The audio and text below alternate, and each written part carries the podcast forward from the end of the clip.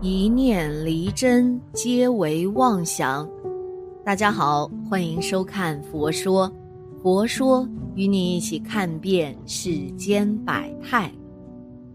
香港奉天宫为台湾妈祖信仰的文化重镇之一。屹立于每年大年初四，国历二月四日上午九点，由奉天宫董事长何达煌一行及信众一同焚香，恭迎开台妈祖及列位圣尊神返抵人间，在钟鼓齐鸣声中完成接神仪式，随即至告抽出气运签。奉天宫表示，由开台妈祖指示的气运灵签是妈祖六十甲子签的第十首。花开结子一半枯，可惜今年汝虚度。渐渐日落西山去。劝君不用向前途。董事长何达煌表示，今年的气运签算是仲夏钱。新港妈祖肯定台湾政府及全体国人的努力，但今年建议保守做法，脚踏实地，以免徒劳无功。新港妈祖慈悲为怀，今年会以这首圣签提醒大家：气运不管好坏，台湾人民能够团结，继续为生活拼搏。期待疫情能日趋平稳，全球经济也能够日渐复苏。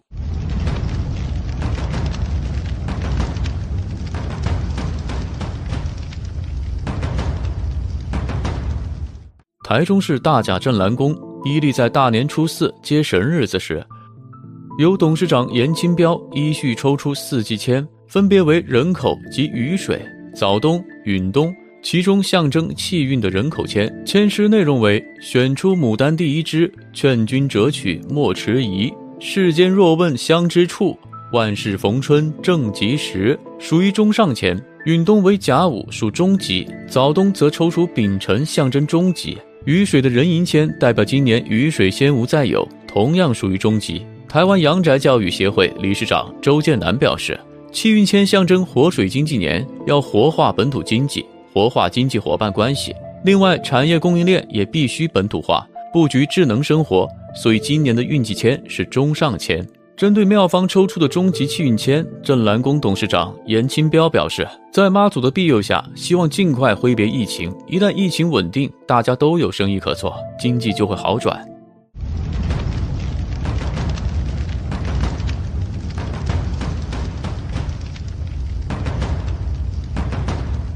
台北保安宫三十一日深夜抽出气运签，签诗内容全数出炉。解签志工林树全表示，岁君生礼五谷海东的签诗内容相互呼应，意味着百工百业都有好康。若没遇到，可能是运势还没到，差一点，务必抓住机会。机会一来，便不能保守。解签志工林树全表示，岁君来看代表机会很多，没遇到是天时地利人和缺一，运势还没到，差一点。生理的部分泛指生意，签诗不错。代表有仁义之人来帮忙，不用踌躇，会名利双收，财帛不会赚到很满，但不会空，不会赔。帮助台湾，但外面商业好，内需就会提升。五谷的部分意味着看到隔壁的人大丰收，你别管赔钱也不管，自己到外面过三天，需要要一点时间，钱财收获会慢慢回来。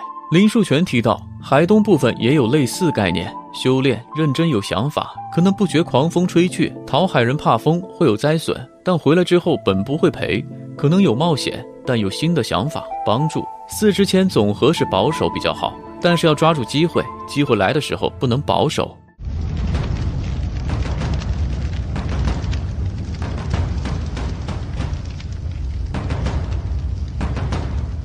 既然妈祖求签在台湾这么盛行，难道妈祖真的存在吗？这中间又会有什么样的感人故事呢？妈祖。以中国东南沿海为中心的海神信仰，又称天妃、天后、天上圣母、娘妈等等，是历现代船工、海员、旅客、商人和渔民共同信奉的神祗妈祖。原名林默，宋建隆元年农历三月二十三日诞生于莆田湄洲岛，因救助海难于宋太宗雍熙四年九月初九逝世。北宋建隆元年，福建省莆田市湄洲湾畔一个小渔村，一户姓林的官宦人家降生了一个女婴，因出生时不哭不闹，故取名为默，当地人也称之为林默娘。林默幼时聪明颖悟，八岁入塾读书，能过目成诵。长大后，他矢志不嫁，平素精研医理，为人治病，防疫消灾。他热心助人，为乡亲排难解纷，行善济世。宋太宗雍熙四年九月初九，在一次海上搭救遇险船只时，林默不幸被桅杆击中头部，落水去世，年仅二十八岁。当地人为了纪念他，为他建祠堂。但当时其传说仅局限于莆田民间地区，影响力并不大。但北宋灭亡，南宋建立以后，他一下就出名了。南宋高宗绍兴二十五年，林默被封为崇福夫人，这是官方对妈祖最早的宝封。从这以后，经过南宋、元、明和清四个朝代，十四个皇帝先后敕封了三十六次。林默地位从夫人、天妃、天后到天上圣母，封号最长达六十四个字，已达到无以复加的地步。妈祖信仰传播至日本和南洋，从中国走向了世界。到了康熙五十八年，妈祖的地位与孔子、关羽一样，被列入国家四典，地方官员亲自主持春秋二祭，行三跪九叩礼，她成了万众敬仰的海上女神。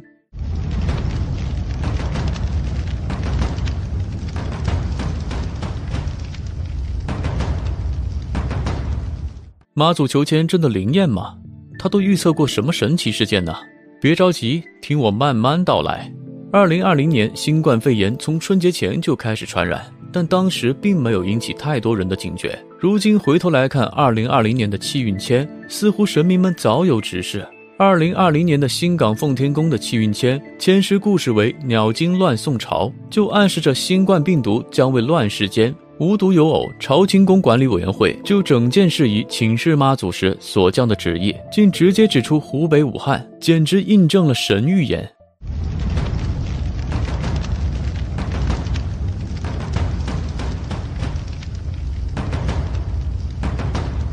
二零一五年，南昆山代天府抽出武则天坐天，因武则天为中国有史以来唯一一位女皇帝。故被解读为该届台湾大选唯一的女性候选人蔡英文将当选领导人。后来果然应验，令人啧啧称奇。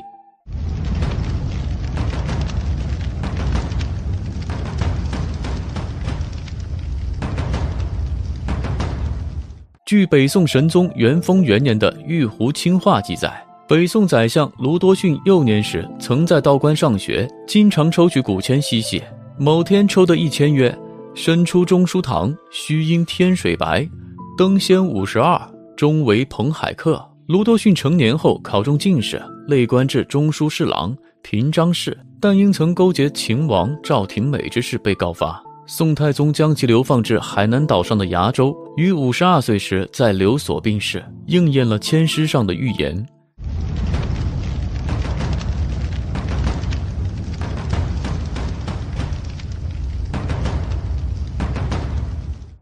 今年各大庙宇照例抽气运签，以此来占卜一年的运势。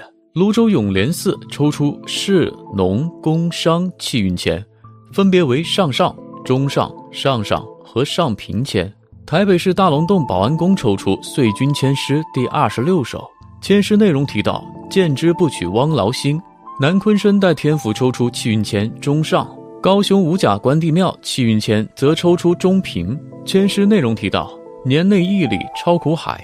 新北市泸州区的永联寺，按照惯例，在除夕夜依序抽出代表市、农、工、商等四张气运签，其中象征气运的市签抽中上上签，农、工、商则分别为中上、上上、平上签。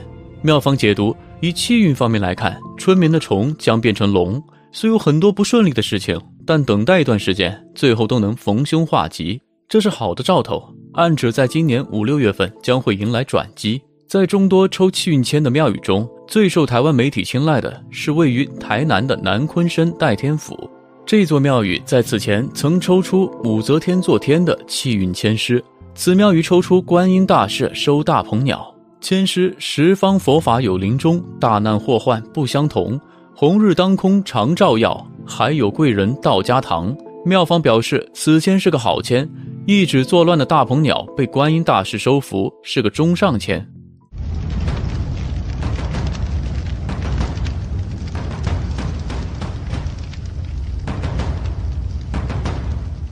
像南昆生代天府一样的各庙宇，为台湾决定未来一年命运的抽签者，不是手握大权能影响台湾走向的总统、行政院长等官员，也不是实际掌握着台湾经济的财团企业，而是各宫庙自己的董事长或各委一类人士，比如供奉妈祖的台中庙宇镇澜宫，其代表台湾决定未来一年命运的抽签者是其董事长，曾任立法委员的严清标。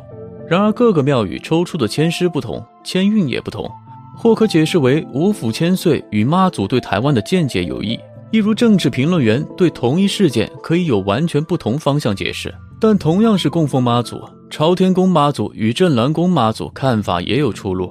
朝天宫抽到气运中上签，签诗是“月出光辉四海明，前途路未见太平，浮云扫退终无事，可保祸患不临身。”而在台北供奉保生大帝的保安宫，其董事长代为抽出签诗，则是“灾不厌攘攘自消，祸因作福福宜生，神前旦夕焚香叩，万事自然保安宁”。